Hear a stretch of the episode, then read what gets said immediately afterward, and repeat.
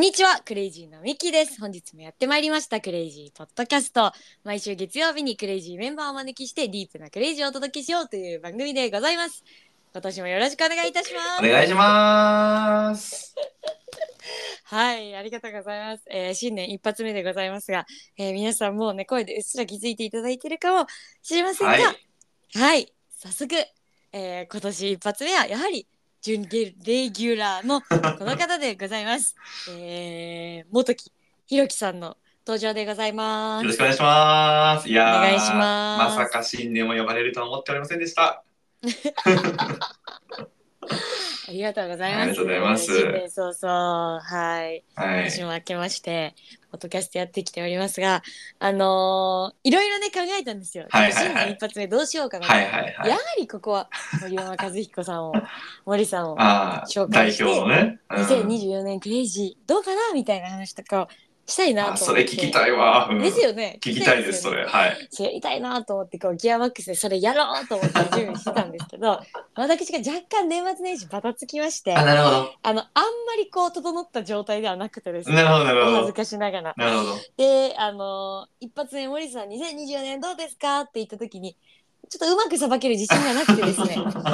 準レギュラーの広瀬に頼ろうという形で初回を迎えているという状況を皆さんにもシェアしておきたいなと思っております。等身大のシェアでいいですね。パーソナリティもまあいろいろね、人生いろいろある、まあ人生いろいろあるからね、それはね。はい。適切にこう人を頼りながらねやっていけたらと思いますけど、なるほど。はい。ただ森さんの2024年間やっぱりやりたいなと思ってますので。次回は森さんの2024年のクレイジー会ということでやっていきたいなと思っております。皆さんぜひお楽しみにしていただければなと思っております。ありがとうございます。そうですね。ちょっと今週に関しましては若干のスロースタートで、私の皆さんお付き合いいただきながら、2024年初ポッドキャストを始めていきたいなと思ってるんですが、いや、いいですね。皆さんはどんな感じですか？いや、ありがとうございます。いや、本当12月は3回もね、ちょっといろんな理由があって3回出ちゃった。3回出たわけじゃないんですけど、ちょっと収録タイミングとね、いろいろあって、はい、3回出て、年末経て、で、年始は守さんか、あと意外と自分秋見とかね、新卒勢みたいなね、はい、可能性もあるなとかちょっと思ってたんで、みじんも自分に来ると思ってなかったんですけど、ちょっとね、いろんな背景があって、すごいご縁をいただいて、また今日もお話できるということで、せっかくならね、こう、年始らしく、こう、ゆったりと話しつつも、何か、リスナーの方々に元気とか、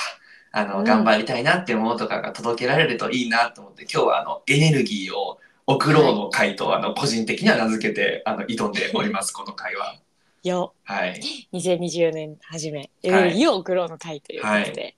はいはい、ね、2024年ね、まあでもね、ちょっと年末年始ちょっと早速話し始めていいですかこれははい、どうぞどうぞ。年末年始ね、まあ、結構ね一人で過ごす感じだったんですけど、今年は、まあ、自分もいろいろ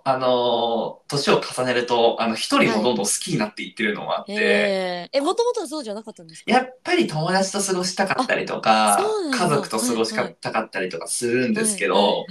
なんかね、もうとにかく死ぬほど本読みたいなみたいな気持ちになりまして、もうカレンダーがすごかったもうね、本をね読む日もあったけど、それで終わらず読み切れずに宿題残って次の日持ち越すみたいな、ちょっと嫌な感じで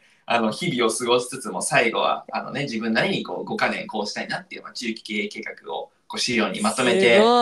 すごいすっきりとしてスタート。別にそれ会社のためというよりかはね、自分が立ち戻る場所を作りたいなと思ったんでね、この5年クレイジーこうしたいなっていうのを作って、はい、やってますので、非常に良いスタートを個人的には切れておりますね。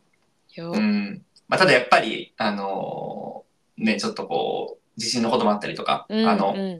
社会情勢とかもあったりしたので、結構そこは、身を引き締まる思いもしたというか、やっぱり日々全力で毎日過ごすしかないなみたいな気持ちによりなったのもあったので、なんかそこはねちょっと感慨深かったというかね、っていうのはありましたけどね、年末年始は。はい。まあ、ベースはそういう風にスタートダッシュはすごく良好に切れているような形になってます。なんか箱根駅伝の解説みたいです。スタートダッシュは良好に切れている。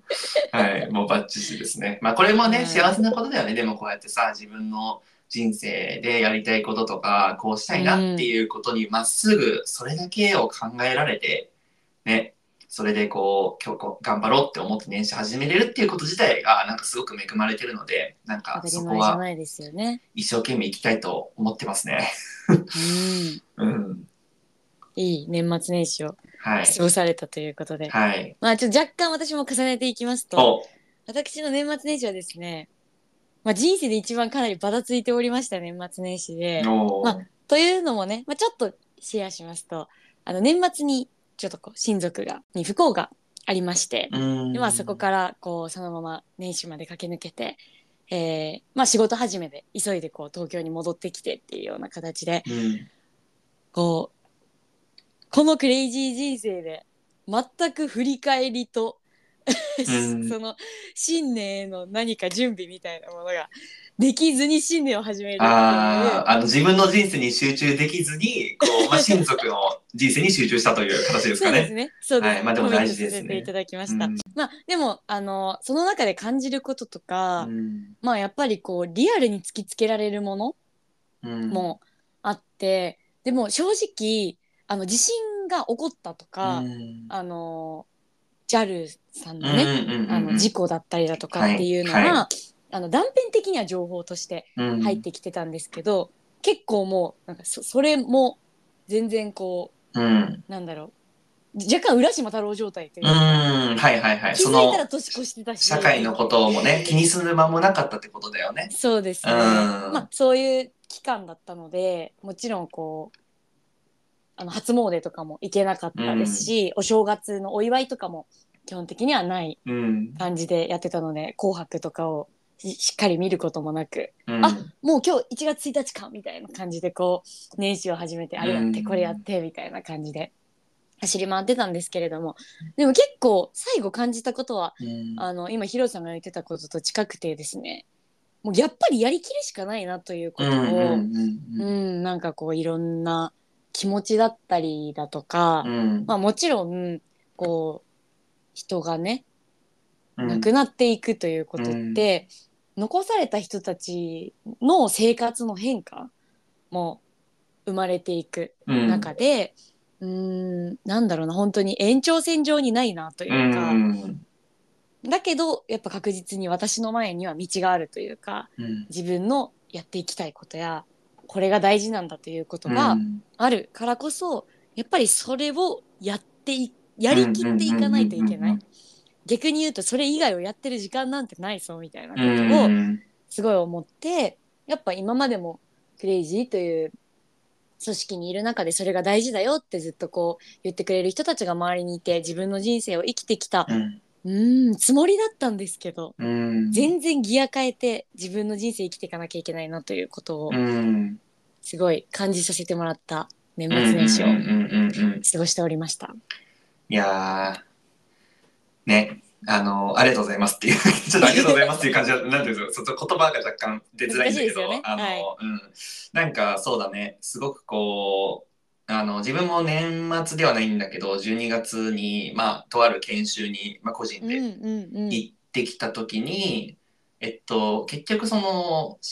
こうコントラストだと思って、ちょっとね具体的な親族の方の話なんですごい、はいはいはい、抽象化することすらちょっとなんかこう心はちょっと難しいんだけど、はいはいはい、ちょっと議論というか議論じゃないんだけど、この話はシェアを進めるためにねちょっと言葉を選びながら話してるんですけど今、はい、ありがとうございます。自分もおじいちゃんが10月かなに亡くなってて、でもその時はもう年もすごくね行ってたし、覚悟をしてたし、うんうんうん、最後かもしれないと思って会いに行ってたりもしたから、夏に、うん、だから結構なんだろうな、悲しいとかがなかったのね。そうそうそう、準備がもうできて、もう最後ハイタッチしたから、もうなんかお見送る前提でハイタッチ自分は最後してきてたりもして、もうお疲れ様じゃないけど、そう、もう癌だったしねとかもあったから、うん、っていうのはあったんだけど、まあ、そのとある研修に参加した時にこう、うん、まあ、ちょっと感覚的な話になるんですけど、はい、風が吹いてきた時に、うん、そういう見守ってくれてるなって思った瞬間があって、うん、なんかそこですごいこう先祖からのもう感謝というか、こう見守りとか、自分は本当に生きていることが当たり前じゃないっていう風なのを体感覚として得たことがあって、で、こんなのことさ、言われるわけじゃないですか。人生一度きりだよとかさ、生きてるのって当たり前じゃないよってさ、1000回ぐらい言われ続けた人生でしたけど、体感覚で本当にマジでそうってなんかすごい思えて、かつ見守ってくれてると思った時に、あ、なんかマジでこうこの命を全うしなきゃと思ったというか、まあ、死があるから生のコントラストがさより輝くじゃないけどさ、とかもあったりとかしたんだよね。ですごいさ体感覚としてあって、だからなんかよりこう一生懸命生きようと思ったし、まあ、年末年始もだからそういう意味ですごくいろんなやっぱりこう世界情勢のこととか、まあ、社会のこととか、まあ、世界の分断だよね。なんでこんなに分断してんだろうって知ろうと思って。まあ、リベラルと保守の本4冊ぐらい読んだりとか、あと今年のね、今年の2024年初回のポッドキャストの回なんで、はい、まあ、ちょっとだけこう小出しにしますとね、あんまりちょっと政治的なことなんで非常にこう言いづらいというか、皆さんうまく風に流しながら話を聞いて、あんまり真に受けずに話しない聞いてほしいんですけど、はい、二次情報になっちゃうからね、はい。やっぱり今年のテーマまず1個は、まあ、今月でいうとブリックスがサウジアラビアとか石油国と、あとエチオピアとかアフリカのいくつかの、まあ、主要大国が加入するわけで、結局そうすると G7 との力関係でブリックスが、まあ、上がっていくよねみたいな話があると、まあ、ドルの価値とかどうなるんだろうみたいな、その大きいまず動きがあるのと、また選挙でいうとアメリカがトランプとバイデンと、またケネディの親族の方とかもちょっと台頭してきてるんだけど、まあ、その辺のこう誰がどうなるねみたいな、ここがやっぱりリベラルと保守の話なんだけど、どうなるねみたいなところが、ウクライナのじゃ軍事資金もアメリカやってるところがどうなるのかとか、イスラエルでいうと、まあ、キリスト教の福音派の支援で今こうやってるけど、あそこがどうなるのか、イスラエルを本当に擁護し続けるのかとかっていう、その辺のすごいこう世界の分断のこう複雑に絡み合っているものが結構動く年でもあるなと思ってまして、でそうなるとですね、非常にこうニュース、世界のニュースとかがちょっと荒れそうだなと思ってるわけですよ。ってなるとですね、まあ、分断の解消を目指して、まあ、クレイジーはパーパスに掲げてるんですけど、はい、世界はどんどんとこう理想ではない方向にちょっと行っちゃう年でもあるかなというふうにちょっとこう学んでるとですね、一旦絶望したんですね。これは今年結構まずいなって思ってて、本当に勉強しとかないとこれ一個一個ニュースにやられていくぐらい、すごいこう今年なかなかやばそうだなと思ってるんですよね。でもちろん日本は自然災害のねことが多いから、そこももちろん気をつけなきゃいけないし、まあ、世界においてもすごくこう世界の均衡が崩れて分断をより進むっていう可能性がある中で。で、あなたはどう生きるんですか、はい、っていうことを突きつけられるわけじゃないですか。はい、それでもあなたはどうしたいんですかっていうので、まあ、一回こう絶望しつつも、でもやっぱり希望に向かって自分は歩みたいってなった時に、じゃあそれをこう、まあなんていうのかな、無視するじゃなくて、自分は本当一歩一歩どうできるかだし、こう今自分ができる範囲でどう貢献できるかっていうことをやっぱり歩み続けたいなと思って、12月のネガティブケーパビリティの回でもこの全く同じ話をしてるんですけど、もうずっとこれをね最近はこう何度も連度を上げてってるというか、本当に日々全うしたいなとか、日々目の前の人にまっすぐ向き合いたいなとかさ、お客さんにまっすぐ貢献したいなとか、今のこの仲間で仕事ができるのって本当貴重だから、本当にこう仲間とこう未来を語ってやれるのってすごい感謝もしたいし。こう楽しみたいなっていう、なんかその、まあ、人間を楽しむというかさ、なんかそこがこうクレイジーのこの歴史の中で、まあ、ずっとさこう人間楽しもうってあったけど、こう深まってきてるじゃないけど連度が上がってきてるというか、そうすごいそこはあって、なんかそこはミッキーの話とすごい重なる部分があるなと聞いてて、本当そうですね。まさにその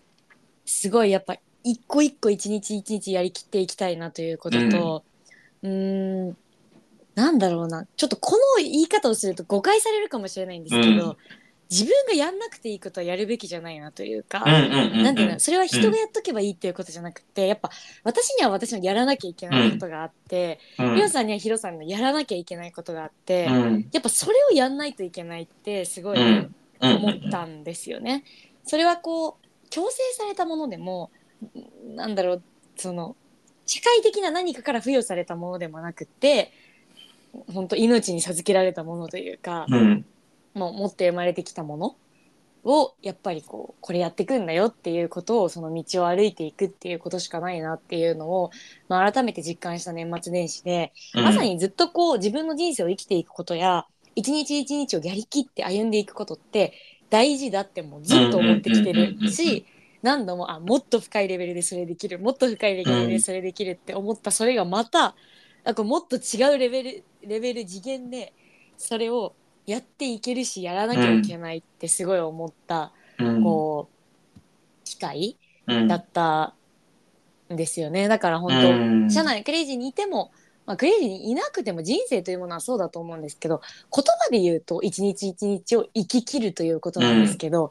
その何て言うんですかね、解像度や、そこに対するもう本当腹落ち度合いや、腹のくくり具合っていうものはやっぱ人生を進めていけば進めていくほど深まっていくし、こう強くなっていくものだなっていうことを改めてすごく感じていて、だからやっぱり今はその感覚をすごく大切に一日一日やっていきたいなと思うし、やっぱ長いものに巻かれていくんで、ぼーっとしていると、その巻かれていかないようにちゃんとこう一個一個自分でその時間が何なのかということ、私はそれに対してどう生きていくべきなのかということをやっぱ決めていくっていう、本当改めてこうブレないスタンスがすごい大事だなっていうのを思いました。その社会情勢っていうものも含めて、本当にどうなっていくかわからない時代の中に私たちはいて、本当当たり前じゃない日常を生きていて、この日常が当たり前じゃないことが自分の日常になるかもしれないっていうこと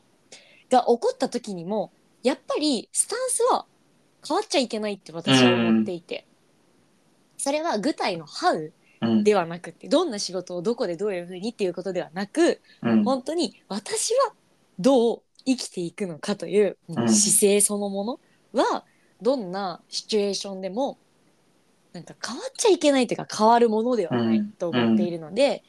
やっぱりここからどんどん複雑性が増していく社会の中で、それをしっかり持ち続け、希望の側に立って生きていくということが、確実に、物事は、まあ、ピンチはチャンスというと軽く聞こえますけど、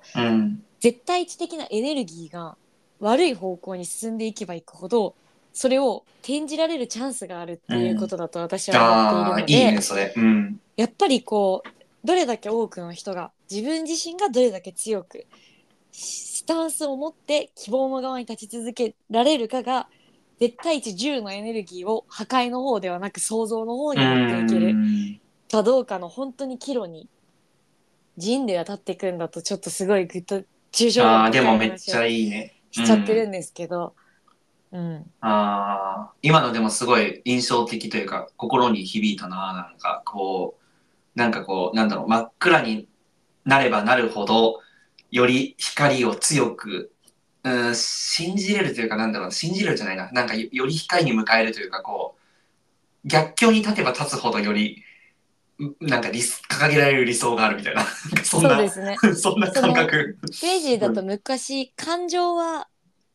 資源だみたいな考え方とか言葉があったと思うんですけど、経営資源だみたいなね。そうです。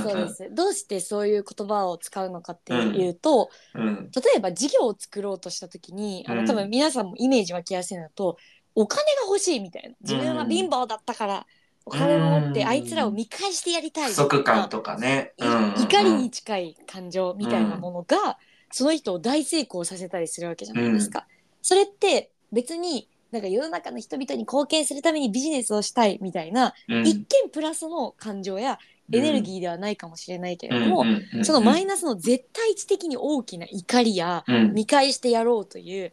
恨みみたいなものをエネルギーとして、結果事業良いもの作ってるから、こう売り上げが上がってるみたいなことができるからこそ、怒りや悔しさや辛さや悲しさっていうものも私たちはエネルギーに変えられるというか、それがエネルギーなんだっていう考え方をすごくしてきていて、それは一個人や一企業っていうことだけでなく、組織や国際社会や国もそうだと思っていて、あらゆる分断や誰かへの怒りや恨みや、その辛さ悲しさ絶望感みたいなものも、絶対値では例えば10大きなエネルギーだからこそ、それをどう転じていけるか、それがマイナスなのとしたらプラスに転じていけるのかというのは、私の中ではどれだけ多くの人がどれだけ強い気持ちでスタンスを持って希望の側に立ち続けているかということでしか最後ないなというふうに思っていて、すごいそれが試される一年になるんじゃないかな、自分自身もというふうに感じています。なるほどね。いやめっちゃいいね。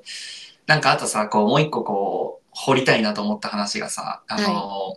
い、そのやりた期待とか社会的な期待やこう自分のその役割にちゃんと全うするみたいな話、そのやりたくないことやらないみたいな話があったじゃん、はい、なんかそこを結構自分も年末年始こう計画立ててる中ですごい大事だと思ったんだよね、はい、でそれを、自分なりのこうボイスチェンジというか言葉を変えると、自分がやっぱ思ったのは、はい、多分ね、同じ話、抽象化すると同じ話なんだけど、結構違う言葉に捉えられる話なんだけど、はい、自分の情熱で全体重かけれることしかやらないみたいな感じというか、そうっていうことでも実はね面白いんだけど、クレイジーではというかこう、まあ、もっと言うと自分の人生ではやっぱそれしか求められてないというか、その、はい、やっぱりみんなこうそれぞれのねものがあると思うし、使命的なものがあるのとするとやっぱそれを全うするっていうのはあると思うし、まあ、クレイジーは特にそこをすごい求められてると思ってて、うんうん、例えば自分も事業開発っていう、例えばさ期待役割ってあるじゃん、はい、ミッキーもさマーケティングとか、はい、岩井のプロデューサーとかさ、この期待役割って確かにこう固定化されてる何かってありそうな雰囲気ってあると思ってて、はいはい、例えば自分もこう、ね、何年にいくら作ろうとかさ あるじゃん、あるし、はい、この領域でこう挑もうとかって確かにあるのよ、はい、でも本当にあるのかと問うた時に、はい、そもそもクレイジー自体が問いの回収なんだよね。これがもう、うんうん、面白いんですよ本当に今日もね森さん言ってたけどね正解ないみたいな結構シーズンに1回まあ、社長のトークみたいなのあるんですけど、シーズンに1回多分言ってるんですよね、はい、この組織には問いだよみたいな、正解ないよみたいな言ってるけど結構言ってるよね。でも本当あれが大事だと思ってて、うん、常にさじゃあこうしますとか例えばさ言うじゃん、今年こうしますとか言ったりとかして、まあ、そこにもちろん一貫性がある程度あった方がいいからやるんだけど、こう、うん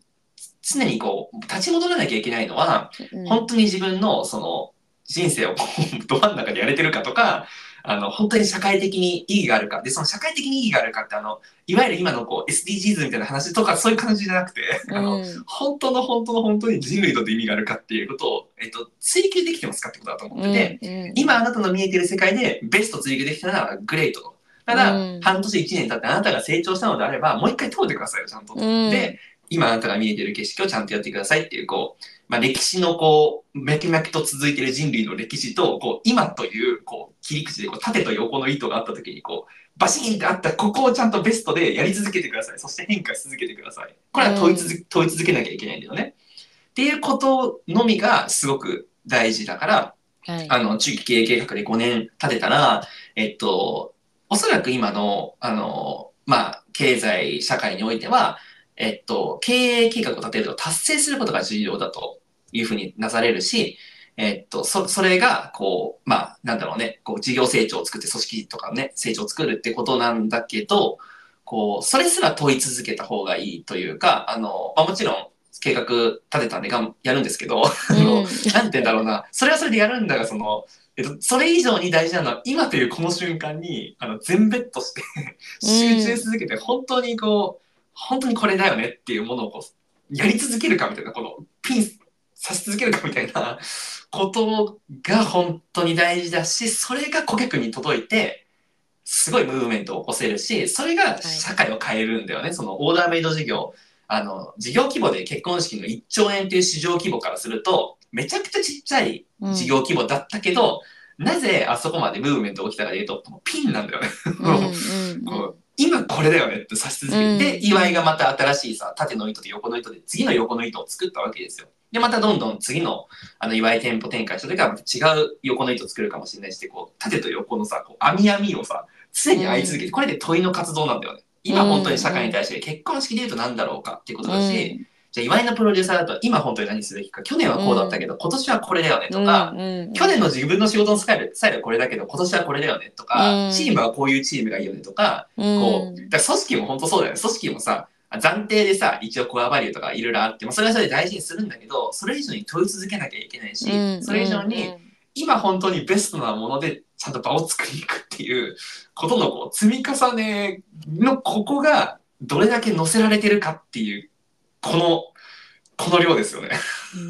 これ非常に概念的な話だねこれね。いやめっちゃそうでじゃあまあ、ちょっと今のヒロさんの話を具体になるかなと思う、私の話を。お願いします。具体辞書を求めてました。はい、すごいやっぱ私はマーケティング、ブラン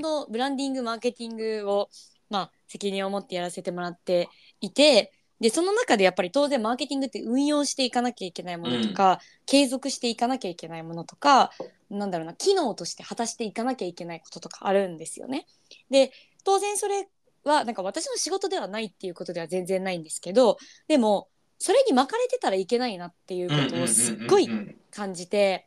なんだろうな、それを運用していけばある程度数字が上がる形っていうのは見えているところまでやってきてるんですけど、言葉を変えると満足していてはいけないというか、まあ、究極結城さんに、まあ、いい企画がたくさんある中であれをこう継続してやっていくプランを出してっていうこととかをこうオーダーとして受ける、私の今上司のね結城さんからオーダーを受けるわけですけど、究極今何をすべきかということを問うていった時に、それ以上に今やるべきことがあると思ったならば、これは確かにもう企画もできてるしクイックに成果出るんだけどやりません、でもそれ以上に成果が出る、これで成果を出しますっていう話だったりだとか、そこがまさにその今自分の情熱が問いの結果、今自分の情熱が全体重で乗っかる何かである必要がすごくあるなっていうことを思っていて、ただもちろんその組織のフェーズと自分のフェーズみたいなものはあるので、じゃあ100が全てそれになれるかと言われると、それは現実問題難しいなっていうふうには思っているので、まあ、そこに対する第三の解を自分の中で一個一個見出していくっていうことがすごく、それそのものがビジネススキルだなっていうふうに思ってるんですけど、まさにね、具体的に言うとこう、なんだろうな、ビジネスで言うと視座を上げるみたいなことなのかもしれないし、もっとこう超越して成果を出していくということなのかも、結果そうかもしれないんですけど、でも結局やってることは自分が今問いを持ち続けた結果、自分の人生として最もやるべきだということをなんかやっていることの割合をとにかく上げていく、そのために必要なのがビジネススキルだっていうなんかこと、それをやっていくにはビジネススキルがないとその割合上げられないなみたいなこともすごい改めて感じていますね。いや本当そうだね。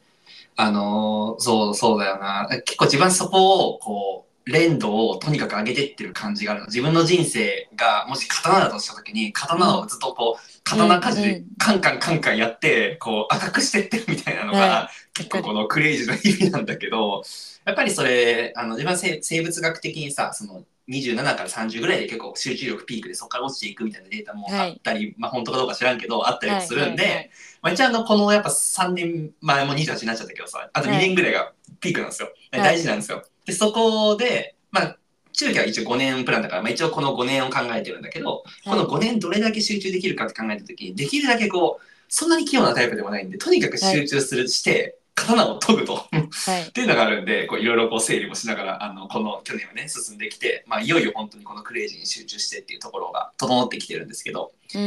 なんかそれをやることも本当それというかこう問い続けることだし、こう常に自分で理想を描き、理想の方にこう現実を動かしていくというか、そのやっぱり与えられているものだけをやってる時って現実の線形リニアなこう線形の成長はできるんだけど、非連続でやっぱ作れないというか、やっぱ非連続の時って自分の理想があってそこに行ってない現実が違和感を覚えてそこに持っていこうとすることがやっぱ非連続の成長を作ると思うから、いかに日々の目の前の一つ一つの仕事や自分の担当領域をこう非連続にするかって大事だと思ってて、非連続にするためには理想を掲げなきゃいけなくて、理想はどうやって掲げられるかというと自分のそのやっぱこう情熱なんだよね。本当にあなたは一人の人間としてどうしましたいですかって問われた時に初めてこういろんなものをこう超える役割や肩書きとか自分のこういろんな日々のやられてる現実とか無理なんじゃないかとか枠とか全部超えてこうしたいが生まれた時にこう本当に奇跡が起きるし、日々の場だってそうだよね。全社会とかもそうだし、それがすごい大事というか、こう生み出される力のものがめっちゃ大事だなと思う。なんで本当ね、これ本当に気をつけたいと思ってるんですよ。事業立ち上げしていくとさ、やっぱね、なんやかんやでね、売り上げとなるとちょっと不安になるんですよね。不安になるし、数字ってすごい分かりやすいよね。3って見たら誰もが3って思うじゃん。情熱ってさ、情熱あります。あなたどんぐらいですかみたいな。やっぱね、分かりづらいから、やっぱね、結局ある程度結果も出したいなって、ちょっと矛盾するんだけど、すごい自分は逆に思ってるの。この半年は、ちゃんと着実に、本当1社でも1人でも1円でもいいから結果を出すとそれ自体が前に進むと思ってるんだけど、逆説的に言うと、そうそう、だからこそ事業規模にもこだわりたいし、ね、本当幸せにしたお客様の数にもこだわりたいし、質にもすごいこだわりたいし、今本当にいろいろ接しているお客様とか、結婚式挙げた方や CC で接している方々とか、本当により深くこれからつながっていきたいし、深く届けられるようにサービス生み出していきたいなっていう気持ちも結構そっから来てるというかね、なんていうんだろうな、本当そうだよね。世界のこととかは大事だし、そこにも影響を与えたいんだけど、やっぱりまず自分たちの組織が一番大事、組織が一番大事っていうのはこの仲間でどこまで爆発できるかが大事だし、今のお客様とかピープスとかキャストとか今のクレイジーの周辺にいてくださってる、みんなクレイジーファミリーだよね。このクレイジーファミリーが本当何より逆説的に言うとすごい大事。広いことを考えれば考えるほどここがまず大事なんだよなと思って、すごい事業戦略で思ってますね。本当つながってますもんね。それは社会と一旦線を引いて自分たちの周辺に集中するということではなく、社会のことを真剣に考えるからこそ、ここに集中しなきゃいけないっていう。結構本当に私はこのクレイジーのやってることはこの1年マジで勝負しなきゃいけないと思っていて、それは事業的に云々ということではなく、なんかこの感覚や思考や、本当まさにパートナーシップの分断の解消っていうことをずっと掲げてきてますけど、それを直感的に感じている人たちを一人増やせることが本当に社会に貢献することだっていうのを心底私は信じていて、だからこそこの事業に自分のいろんなものをベットしていくっていうことに本当に価値があるっていうことを感じているので、本当に勝負をかけなきゃいけない一年、いろんな激動の多分社会だと思うんですけど、それをかけていかなきゃいけない一年になるなっていうことを感じております。そうだね。だし、クレイジーの期で言うとね、会計年度で言うと一応12期が、6月までなんですよね。なんで、会計年度で言うと、あと半年っていう考え方になるんですけど、やっぱり前半半年、なんでこの半年だね、直近の2023年後半か。この前半半年はすごく良かったなと思っていて、もちろんね、成績も出たよねみたいな話もあるんだけど、それ以上にみんなそれぞれがさ、有機的にあれしたいとかこれしたいとか理想を作って、それぞれがちゃんと着実に実行してきたっていうことが、やっぱね、これってなかなかできないと思うんだよね。強い組織だと思う。でも私みんなの、ね、人生も乗っかってるし、すごくモメンタムというかエネルギーがすごく高かった半年だったなと思って、それがちゃんと成果にも出たよねっていうところはあると思ってて、やっぱりこれをじゃあ次どう次の半年でぶつけるのみたいなさ、話がとても大事だと思ってるし、やっぱりできるだけ本当みんながやりたいことやった方がいいと思ってるしね、それぞれが輝くことは大事だなと思ってるわけですよね。なんかそれはなんか社員のエンゲージメント向上しようよとかさ、そういう話でもないというか、本当にね、本当に人生が本当輝くことが大事だから、別にこれ仕事だけじゃないじゃん。プライベートもそうだし、家族のこともそうだし、なんか全体的にみんな輝くことが大事で、ね、それでピープスとかさ、キャストとかもやっぱりさ、すごい良かったよね。本当だよね。本当みんなのつながりを感じられてたし、本当ピープスの方にもいろいろ支えられながら、本当ワンチーム感がどんどん出てきてるなというふうに思うし、おかえり酒場もね、とてもこう、自分もちょっとだけ参加させてもらったりとかもしたけど、本当にいい雰囲気だし、なんかね、結構来てますよ、クレイジー、本当に。ちょっとあんまね、自分で言うとね、ちょっと、これですね、自信過剰だなって思われるからあれなんですけど、いやでもマジでね、いやわかります、結構クレイジー来てると思ってまして、入社以来一番来てる、ね、本当だよね。そうそうそう、少なくともね、この6年7年ぐらいと一番来てるかぐらいの、まあ何で来てるという捉え方によ、切り口によるんだけど、そのエネルギーみたいなところで言うとかなり来てるなと、まあ、バイブス上がってきてるなとね、あるじゃん。これをどう残りラスト半年でガシッと収め込んで周年に向かうかも、周年のね、イベントね、はいはい、に向かうかみたいなのがね、まあね、大事だよね、本当ね。結構そういうふうに今考えてますね。5年とかの計画作ったけど、結局やっぱ目の前の半年に集中したいと思ってます、自分は。なんか、今話しててやっぱ忘れちゃいけないなと思ったのは、仕事で成果出すのってそんなに難しくないんですよ。なんかやるべきこと、もちろん難しいんですよ。難しいんですけど、そんなに難しくないんですよ。なんていうか。でも本当に難しいのは、やりたいことを仕事としてやるというか、それにすごいスキルがいるし、頭を使わなきゃいけないし、ね、例えばメンバーに対してもやっぱそうじゃないですか。メンバーの命を乗っけて、どう、例えばSNS を運用できるか、具体言うとこうやってああやってこうやってこうやってこうやっといてっていうのってもう簡単だし、そうすればうまくいくっていうこととかもある程度ある中で、でもクレイジーはそうじゃない、本人たちの意思や情熱や意図がどうしたら乗っけられて、どうしたらそれで成果が出るかということをこう考え抜くっていう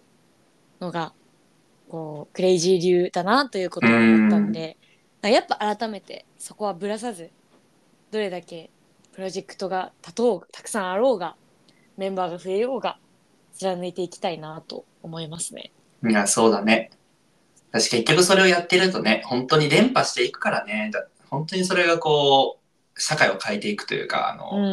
ね、本当やっぱインサイドアウト大事だよね。自分から始めるっていう、ちゃんと私からまず始めましょうっていうのは本当に大事だよね。私ができてないことを、人にさせるというか、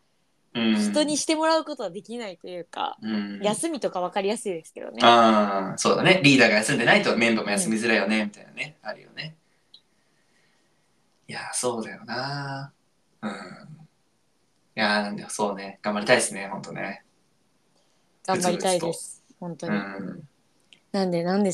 うんですかね。まあそれぞれシチュエーションや過ごしてきた時間や中身は、だいぶ違った年末年始だったのかなということはこう話を聞きながら思ったんですけど、確かに確かに。けどなんだろう、その本当に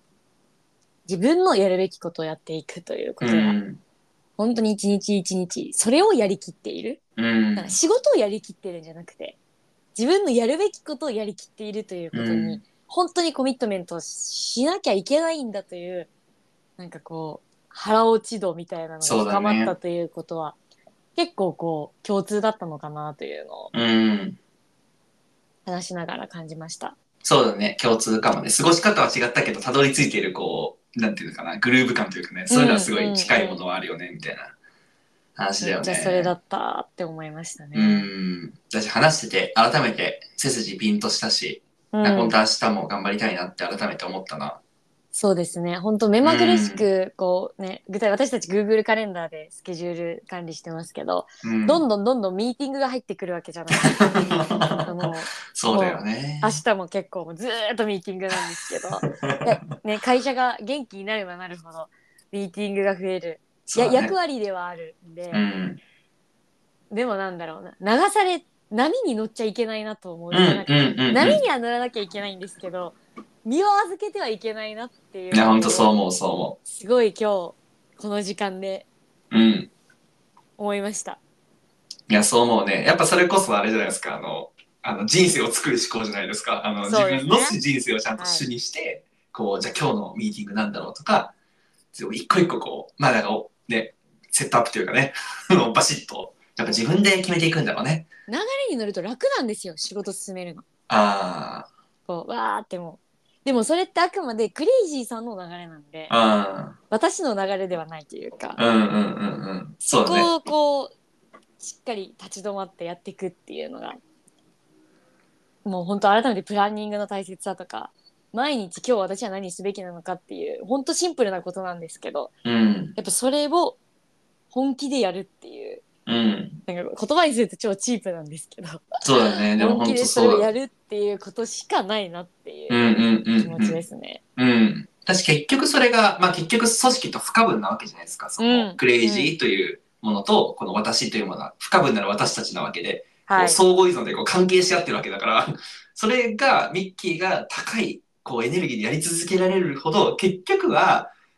短期的には何かこう、ね、難しくなったりとか、うんうん、こう崩さなきゃいけないものがあったりとか、予定調和じゃなくなるわけじゃん、それやると、はい、なんだけど長期で見ると圧倒的に多分ね近づいてんだよね、到達したいところに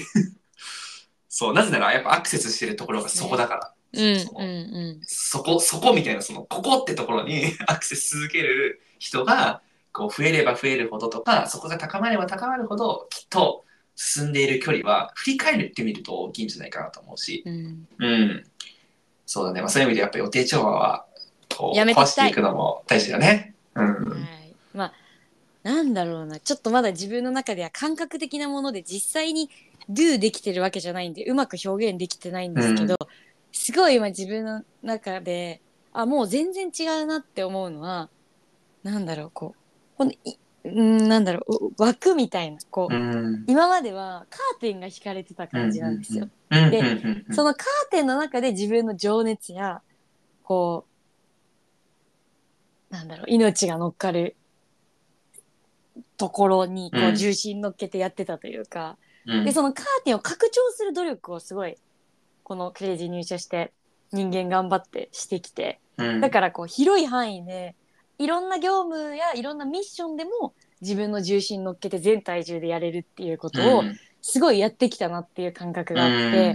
ん、でも本当にフェーズが変わるなって感じてるのは、そのカーテンの拡張という進歩から、うん、もうそのカーテンをなくしていくっていう次の段階に入ったな自分の人生っていうのをすごい思ってて、うん、まさにそのカーテンというとちょっとあれですけど、枠組みを広げていくということではなく、枠組みをなくしていくみたいな方向にすごい今自分が向かっていく先は近いなっていうことを本当感覚的なんですけど感じてて、なのでなんだろうな、本当世の中一般的なことクレイジーで言うとブランディングやマーケティングという領域ではない形でそのミッションを叶えていく、なんかではない形にこだわってるわけではなく、結果多分ではない形になるんだろうなっていう感じなんですけど、うんうんうん、なんかこうブランディングマーケティングという枠組みにはとらわれず、本当にこれに向かってそのピンに向かってやってくっていうこと、うん、なんか今までやっぱピンに向かうにも拡張してきた枠組みの中でやってるっていう感覚があったので、うん、その枠組みをいかに拡張できるかが自分的ビジネススキルの向上みたいな感覚だったんですけど、うん、もうそれはいらないなっていう感じ、うんうん、2024ですね、うん、いいね、なんかよりこう価値にこう向かえてると言いますか、こう価値というかこう作りたい理想とかに向かった時にもはや枠組みすらいらないみたいな、なんかそんなこう感じのインスピレーションを受けましたね、今の話を聞いてて、はい、いや本当そうです、なんかパッと人が見るとお前仕事してんのって究極思われるかもしれないようなことが、うん、でもやっぱ私の中ではこれだってなってるならそれだっていう、うん、それなんかそれだけですごい自分勝手に聞こえちゃうんですけど、うんなんかマーケティングだからこれをやってるとかブランディングだからこれをやってるっていうことじゃなく、マーケティングの最上段の成果を考えたときに、もしかしたら分かんないですけど、うん、私現場に行って配膳結局ですよ、うん、これがもうめっちゃ大事って思ったらそれだし、なんかそういう枠組みいらないなって、なんか今までも思ってたけどこう違うレベルで思ってるなっていう感覚ですね、うん、まあ、それが自分の人生生きるってことなのかもね、なんかいや本当そうだと思います、自分のこう本当に描きたい理想とか、こう自分のその命みたいな、全うするみたいなところの生き方から考えるとさ、なんか全部が大事になるし、全部が貢献になるし、別に会社の枠組みすら別にどうでもいいわけじゃん。本当に。いや、そうなんですよ。本当にどうでもいいわけじゃん。でもそれを目の前に本当にベストを尽くすというか、それのみが大事になってくるから、まあ、っていうような話なんだろうね、その話は。本当そうです。まあちょっとね、ヒロさんと同じ回、一緒にいた回でシェアしたこともあったんですけど、私は結構去年の末ぐらいからこう物理的なクレイジーを手放していくっていうことがすごいテーマで、こう会社としてのクレイジー、事業体としてのクレイジーっていうものがある種一つ私のその枠組み、大きな枠組みになってて、なんかそれはずっと外してこれなかったものなんですけど、やっぱり私の人生っていう、私の道っていうことを捉えた時には、まあ、それつまり私たちの道でもあるんですけど、大事なのってその物理的な事業体としてのクレイジーということよりは、精神的な世界観としてのクレイジーに行けるかどうかがやっぱり私は一番大事だと思っていて、そのために物理的な事業体としてのクレイジーがあるっていうのが、クレイジーのスタイルフォーアースという経営理念があって、その上にパーパスが乗っかってることの意味だと思っていて、そう思った時にやっぱり私が具体的な物理的な事業体としてのクレイジーにとらわれていては、世界観としての精神的なクレイジーにはいけないなっていうことをすごい思って、やっぱ私自身が精神的な世界観としてのクレイジーにもっともっと生きていくし、生きていける事業にしていく、生きていける組織にしていくっていうことに、コミットメントしていくために、自分自身は事業体としてのクレイジーというものを超える勇気を持たなきゃいけないなっていうのを、めっちゃ多分よくわかんない話今しちゃってると思うんですけど、本当思ってますっていう、大事だと思うな。こうそうなんだよね。その、まあ、株式会社とかさ、その資本主義とかが始まって、やっぱ会社という枠組みがあるようだし、こうまあ、会社というものでも言うと、世の中のやっぱり社会的なトレンドで言うと、会社に属すとか、会社は与えてくれるものだし、会社っていうものあるように捉えられてるよね。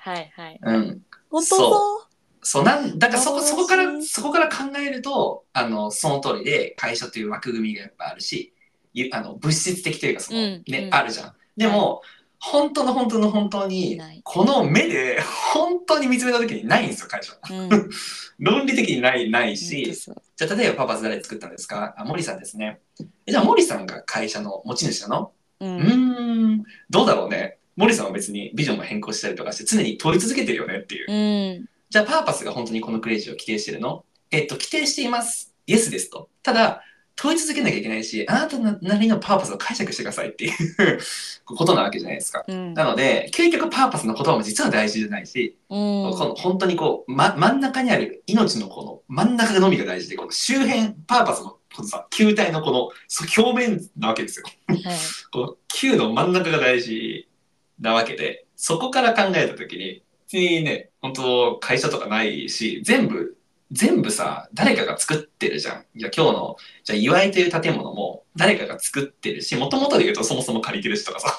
そもそもその物質があって、でそこに哲学を入れ込んでリノベーションしてくれた人がいて、こう磨いてくれた人がいて、作ってくれた人がいて、ようやくあれができてサービス届けてくれる人がいて、お客さんがいて、もう全部人が作ってるじゃん。だからピラミッドとかと一緒だよね。ピラミッドも人が作ったじゃんみたいな。だけどあれは世界観があったわけですよね。なのでこう世界観に向けて一人一人のこう集積が、それでそれが10年ぐらい続いてるのが、まあ、クレイジーの歴史と言われているものなんだけど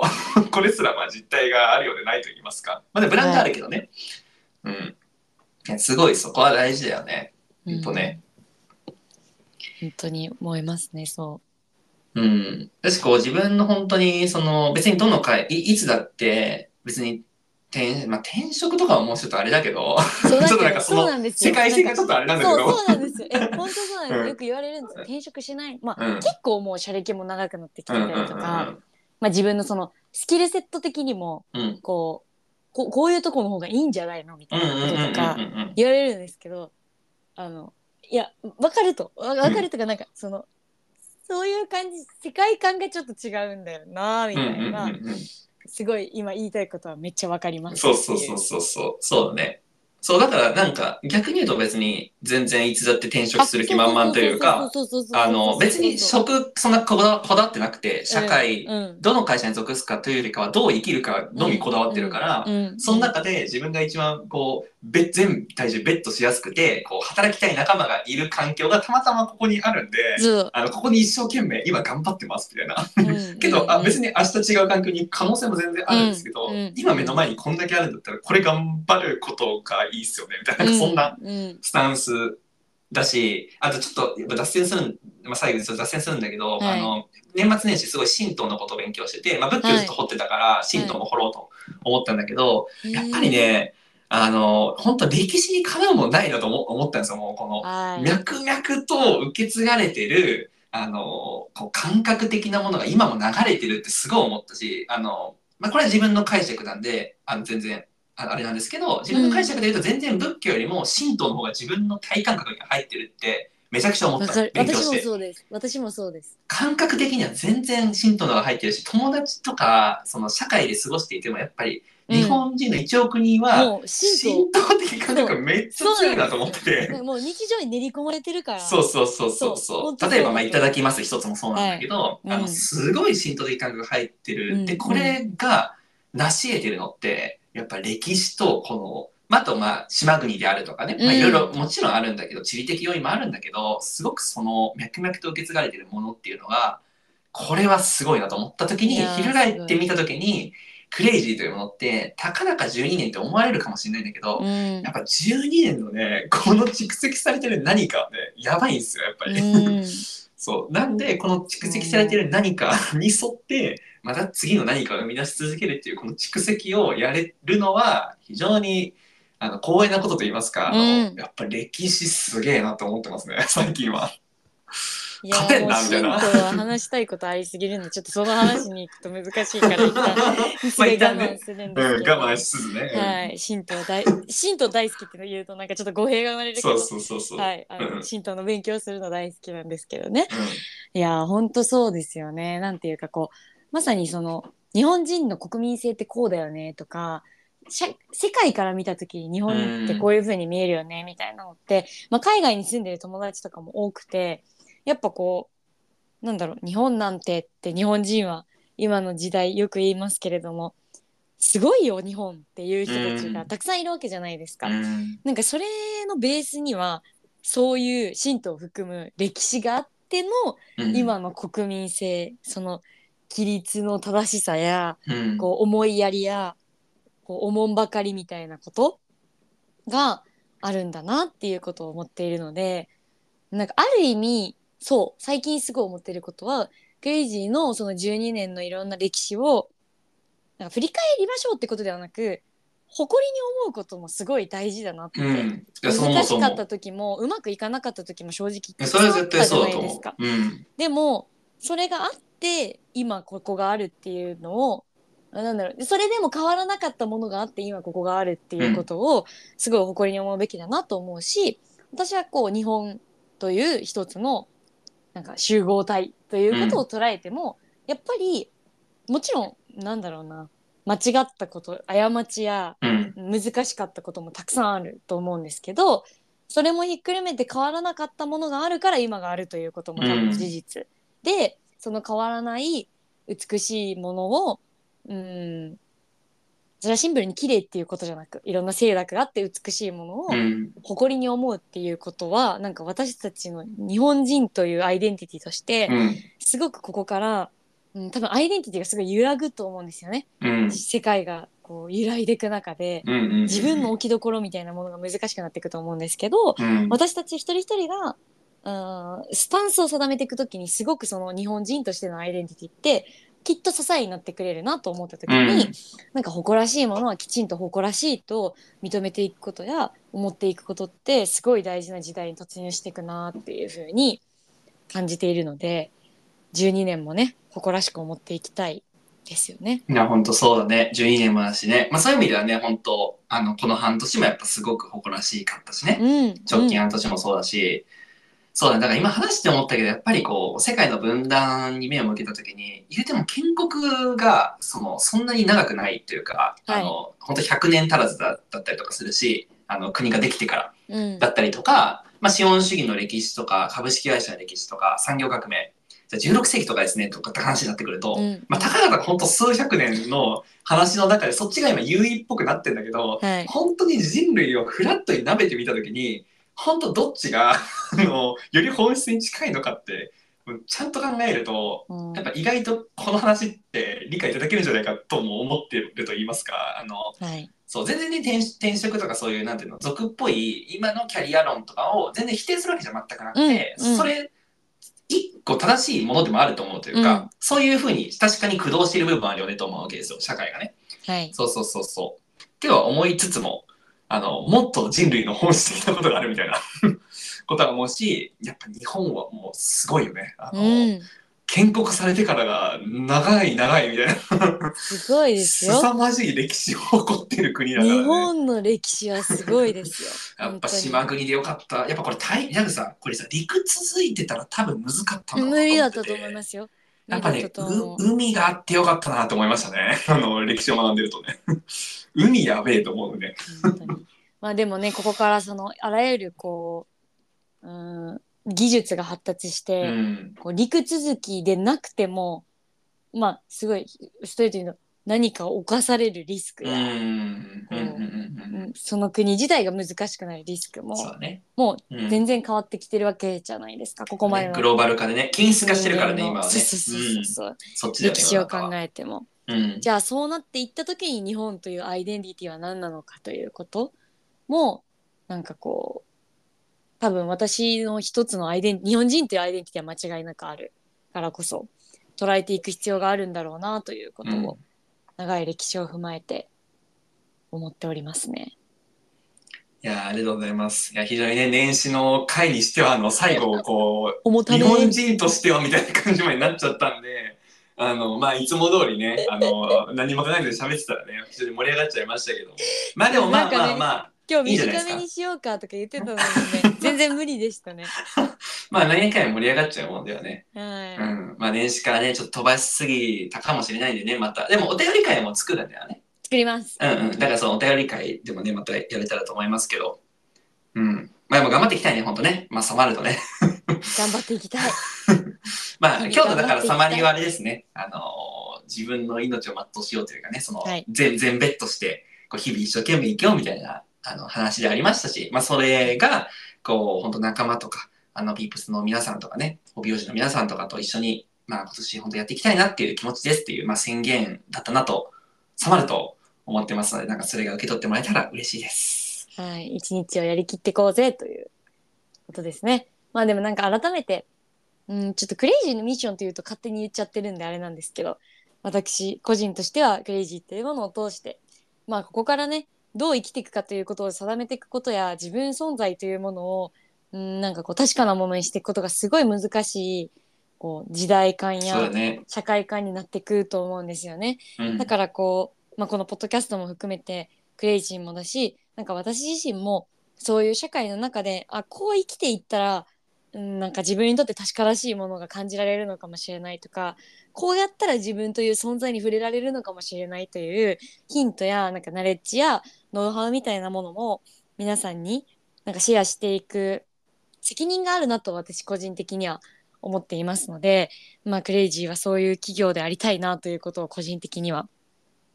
思っておりますので、なんかポッドキャストも引き続きそういったことを感じてもらえるような話を楽しく緩めに引き続きやっていきたいなと思います。いや今日がね、緩かったのかというね、問いだけ残りましたけど、伏線回収で面白かったと思います、今のは。緩めにやっていきますと言いながら、今日の回緩かったのかみたいな、多分ね、みんな思ったと思うよ、今ね。聞いてる人は。楽しかったですね。ありがとうございます。ありがとうございます。年始一発目から120キロぐらいでぶっ飛ばしてしまった感もあるんですが、こんな私たちに今後もお付き合いいただけると嬉しいです。皆さんそれでは今年もどうぞよろしくお願いいたします。お願いします。仕事始めの方も多いんじゃないんでしょうか。引き続き頑張っていきましょう。それではありがとうございました。ありがとうございました。